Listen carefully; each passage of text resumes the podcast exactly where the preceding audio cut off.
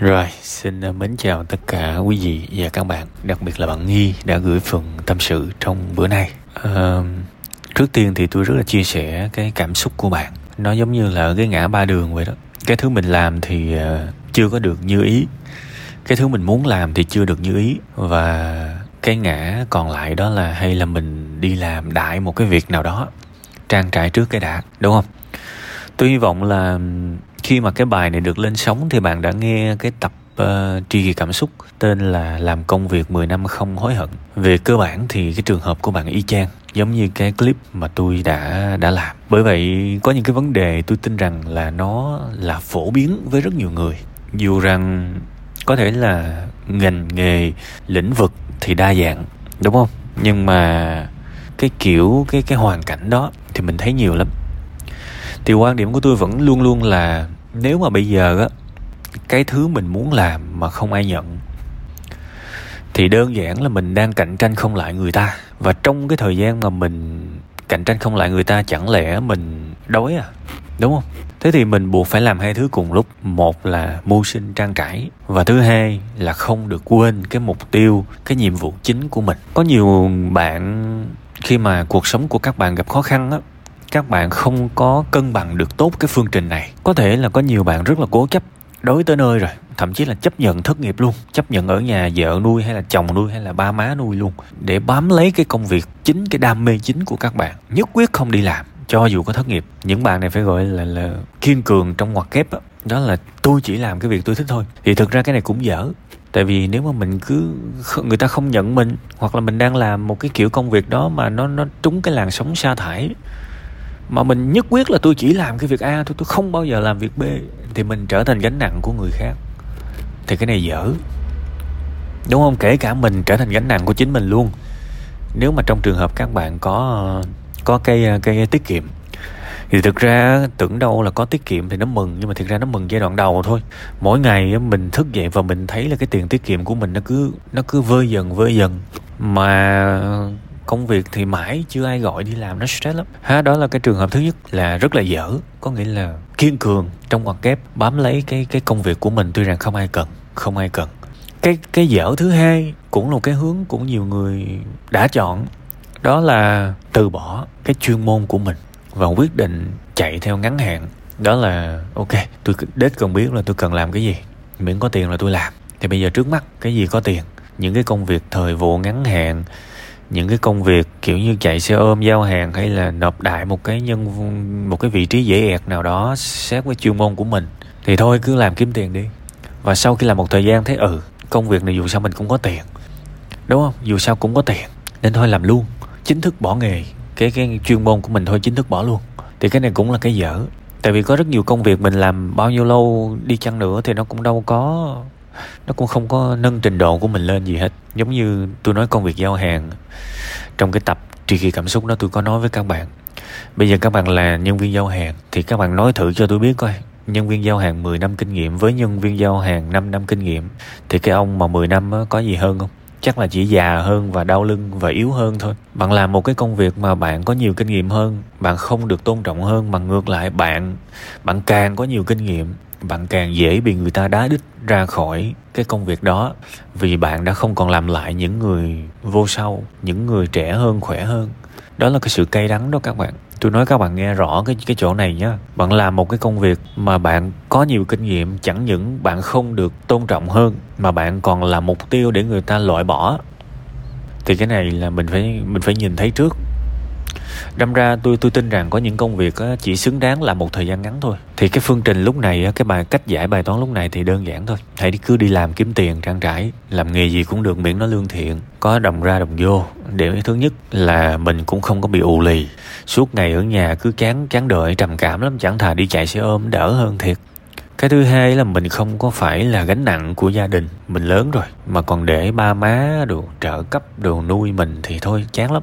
Mình trưởng thành mình không lo ngược lại cho ông bà già thì thôi chứ đúng không? Ai đời mà mà mà để ông bà già nuôi ngược lại?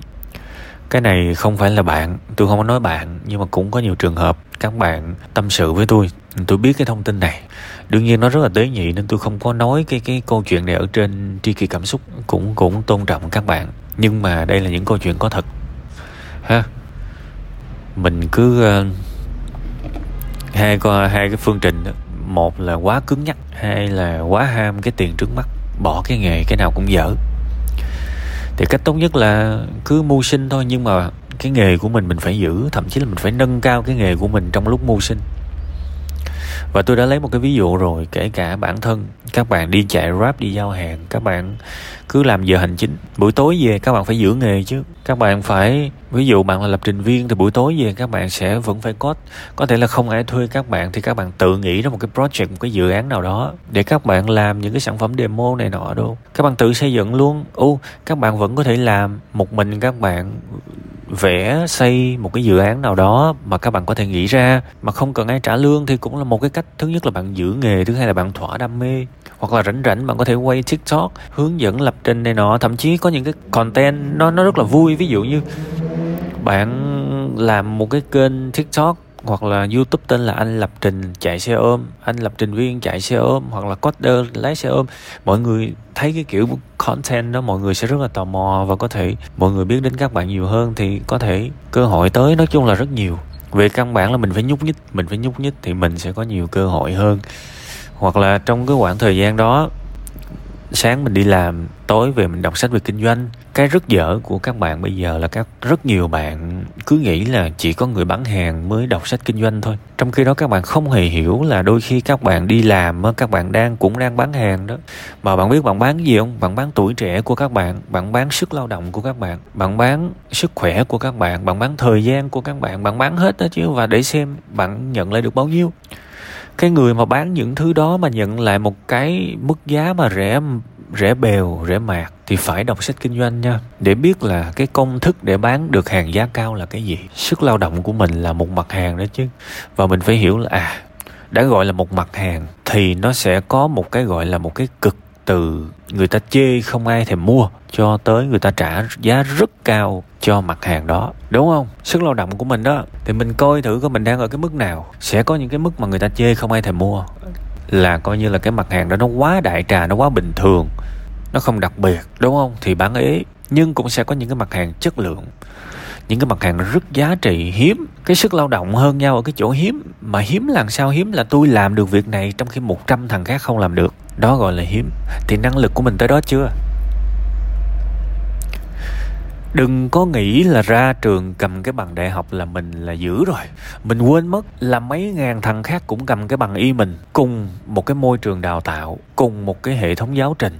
Thậm chí có những đứa nó nó đi du học về nữa.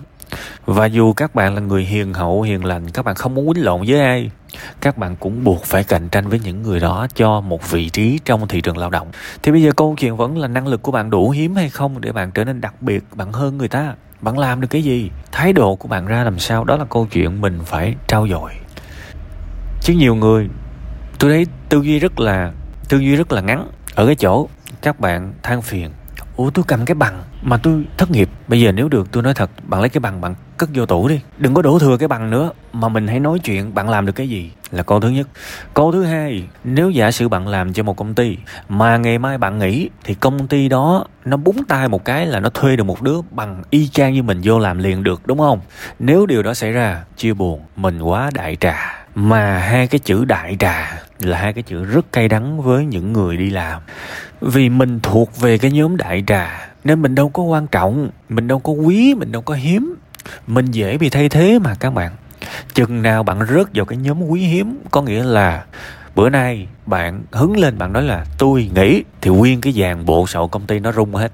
Thứ nhất là thằng này làm được quá nhiều việc. Năng lực nó giỏi quá, làm xuất sắc quá, bây giờ nó nghĩ kiếm ai? Thế đây công ty quýu liền bắt đầu. Nhân sự gọi điện, alo em ơi, giúp chị giúp chị đừng nghỉ rồi. Hay là em giúp chị làm thêm 6 tháng đi, em giúp chị làm thêm một năm nữa đi, để chị xin xếp tổng tăng 30% cho em, tăng 50% lương cho em. Xin lỗi các bạn, đây là câu chuyện có thật người ta o bế mình, người ta năn nỉ mình ở lại làm. Bạn hiểu không? Đương nhiên cái này có thể nhiều người không thấy nhiều, tại vì nó hiếm. Đã gọi là quý và hiếm mà, làm sao mà nó nhan nhản cho các bạn thấy được? Nhưng người tài, người giỏi lúc nào cũng sẽ được trọng dụng. Hoặc giả, nếu chỗ này bạn không được trọng dụng thì cũng chỗ khác trọng dụng à. Người ta không có chê cục vàng đâu, cục kim cương người ta không chê. Đâm ra tôi tôi tôi cũng muốn nói rõ ràng. Biết là mình có buồn á, biết là mình cũng có cái tự ái trong người, nhưng mà tôi nói câu này cũng mong bạn dọn dọn và bớt hy vọng bạn không tự ái, tại vì tôi nói tôi thương bạn thôi. Cái trình độ của mình nằm ở nhóm đại trà thì tương lai nó bấp bênh lắm. Thành ra hãy tập cái thói quen học và trau dồi cái chuyên môn của mình mỗi ngày, thái độ mỗi ngày. Đưa mình vào một cái chương trình học tập suốt đời mỗi ngày. Thì đó chỉ có cách đó mới vượt qua được người khác thôi. Có thể các bạn sẽ hỏi học cái gì? Thì vì thứ nhất là học mấy cái liên quan tới chuyên môn, thứ hai là học những cái liên quan tới cuộc sống, về giao tiếp, về sự thấu hiểu, cách đối xử, đối nhân xử thế với nhau. Cần chứ? Và về những cái vấn đề mà mình ở trong cái hệ thống đó, ví dụ như là kinh tế vĩ mô này nọ, mỗi ngày mình có ăn cơm thì mình cũng phải có học. Ăn cơm nuôi cơ thể, học hành nuôi trí não. Thì thế là 365 ngày cuộc sống mình sẽ thay đổi thôi, đúng không? Mình biến mình trở thành một người có thể biết và làm nhiều hơn người khác. Thì tôi tôi chỉ muốn chúc các bạn là nếu các bạn thực sự cố gắng á, đến một ngày bạn xin nghỉ việc thì nhân sự sẽ gọi và năn nỉ các bạn ở lại tiếp tục làm. Hoặc giả các bạn đang làm cho công ty này tự nhiên có một số lạ nó gọi bạn nó nói là dạ có phải là anh à, uh, abc hay là chị xyz không ạ. À. dạ em bên em là nằm trong bộ phận uh, uh, tài năng tuyển lựa tài năng gì đó của uh, tập đoàn về uh, đầu người XYZ gì đó thì uh, bên em biết được cái thông tin của chị muốn mời chị đi làm. Đó là cái trường hợp mà gọi là sổ xả nhất hoặc là sẽ có những trường hợp họ thông qua người quen. Ví dụ bạn quen với anh X thì cái công ty săn đầu người nó sẽ liên hệ với anh X và thông qua anh X sẽ nói với bạn là ê ê mày có công ty kia nó muốn mời mày đi làm kìa lương gấp đôi. Ok không? Thí dụ vậy. Người ta săn đón các bạn. Mà các bạn biết là để được săn đón như vậy thì mình cứ học ở cái mức độ đại trà. Nỗ lực ở cái ở cái mức độ đại trà. Phấn đấu ở, ở cái mức độ đại trà. Trao dồi ở cái mức độ đại trà. Thì đại trà cộng đại trà cộng đại trà cộng đại trà thì nó cũng bằng đại trà thôi. Đúng không? Nên hãy quy về năng lực của mình đừng có cay đắng, bởi vì tôi có bằng đại học mà tôi không có việc, no. Khi nào mình có năng lực mà mình không có việc, mình mới cay đắng. Chứ mình có bằng đại học mà mình không có việc bình thường. Vì bằng đại học không bằng với năng lực. Phải nhớ cái chuyện này.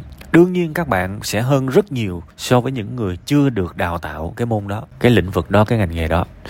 Nhưng nếu so với những cái đứa mà cùng được đào tạo cái lĩnh vực đó với các bạn, thì các bạn xếp hạng mấy? Nếu các bạn cầm cái bằng đại học và các bạn nói rằng tôi đỉnh rồi thì tất cả nó nó mù mờ lắm. Nhưng mà ví dụ, cái ngành này, một năm có 10.000 sinh viên ra trường thì bạn đứng hạng mấy ngàn. Đó, bạn dám trả lời những câu hỏi đó không? Nếu mà mình xếp hạng 6.000 trong số 10.000 sinh viên ra trường, đại trà rồi đúng không? Và mình thừa sức biết mà. Cái lúc mình đi học, cái lớp của mình có bốn, năm, sáu chục đứa, tùy theo trường. Mình dư sức biết là mình nằm ở đâu. Mà trong cái đó, đôi khi các lớp nó cũng chia ra nữa. Ví dụ, cái khoa đó có 10 lớp chẳng hạn, thì ai cũng sẽ biết là có những cái những cái lớp cử nhân tài năng, có những cái lớp mà nó giỏi hơn, nó thi điểm đầu vào cao hơn, rồi những có, những cái lớp tệ hơn, thì mình cũng biết là mình nằm đâu đó. Và trong những cái dịp mà xét học bổng chẳng hạn, mình cũng biết vị trí của mình. Mình xin hoài mà không được. Mình cũng biết cái vị trí của mình. Rồi trong quá trình đi học, mình tham gia hoạt động sinh viên này nọ, mình tham gia những cuộc thi của khoa, của trường về cái lĩnh vực đó, của thành đoàn này nọ. Mình cũng biết luôn, mình cũng biết luôn vị trí của mình. Và khi mình biết cái vị trí của mình, nếu mà không cao, thì mình phải nỗ lực để trồi lên. Vì tôi nói rồi, cho dù các bạn sống trên đời, các bạn không muốn cạnh tranh, thì các bạn cũng phải buộc phải cạnh tranh vì lẽ lẽ thường nó thế thì khi mà ai cũng trồi lên, thì chỉ cần mình đứng im thôi là người ta đã trồi qua, người ta đã vượt qua mình rồi, người ta trồi cao hơn mình rồi và người ta che lấp mình rồi. Nên đôi khi tôi thấy những bạn trẻ mới sáng sớm mà cầm cái điện thoại nằm ngang, bạn biết khi nào người ta cầm cái điện thoại nằm ngang không? Khi người ta chơi game, mới sáng sớm cầm cái điện thoại nằm ngang là tôi không biết là cái tương lai mấy người đó làm sao. Và tôi nói thà các bạn enjoy cuộc đời bạn đi, bạn bạn bạn nói rằng, ok, đầu ngày tôi chơi game, đời sao tôi không quan tâm thì như vậy tôi rất vui cho các bạn. Nhưng mà chính những người đó, đến một ngày nào đó, buổi tối chẳng hạn, thì lại than cho số phận mà các bạn không bao giờ connect, các bạn không bao giờ kết nối được sự liên quan giữa nhân và quả trong cuộc sống của các bạn. Các bạn không kết nối được kỳ ấy. Trong khi, ví dụ nhãn tiền, và cũng nói chỗ này luôn là tôi không nói bạn cái người gửi cái phần tâm sự này là có những cái hành vi đó nha. Nhưng tôi chỉ sẵn tiền tôi thêm vào một chút xíu những gì mà tôi quan sát trong cuộc sống.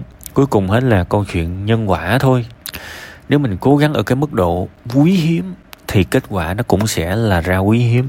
Nếu mình cố gắng ở cái mức độ đại trà thì kết quả nó cũng sẽ ra, sẽ ra sự đại trà. Ha hãy làm một cái điều gì đó mưu sinh đi và cố gắng ủ mưu trong thời gian đó. Chúc bạn nhiều thành công nhiều sức khỏe. Mà thôi ăn tết cái đi qua tết tính ha. Giờ vui được rồi đó.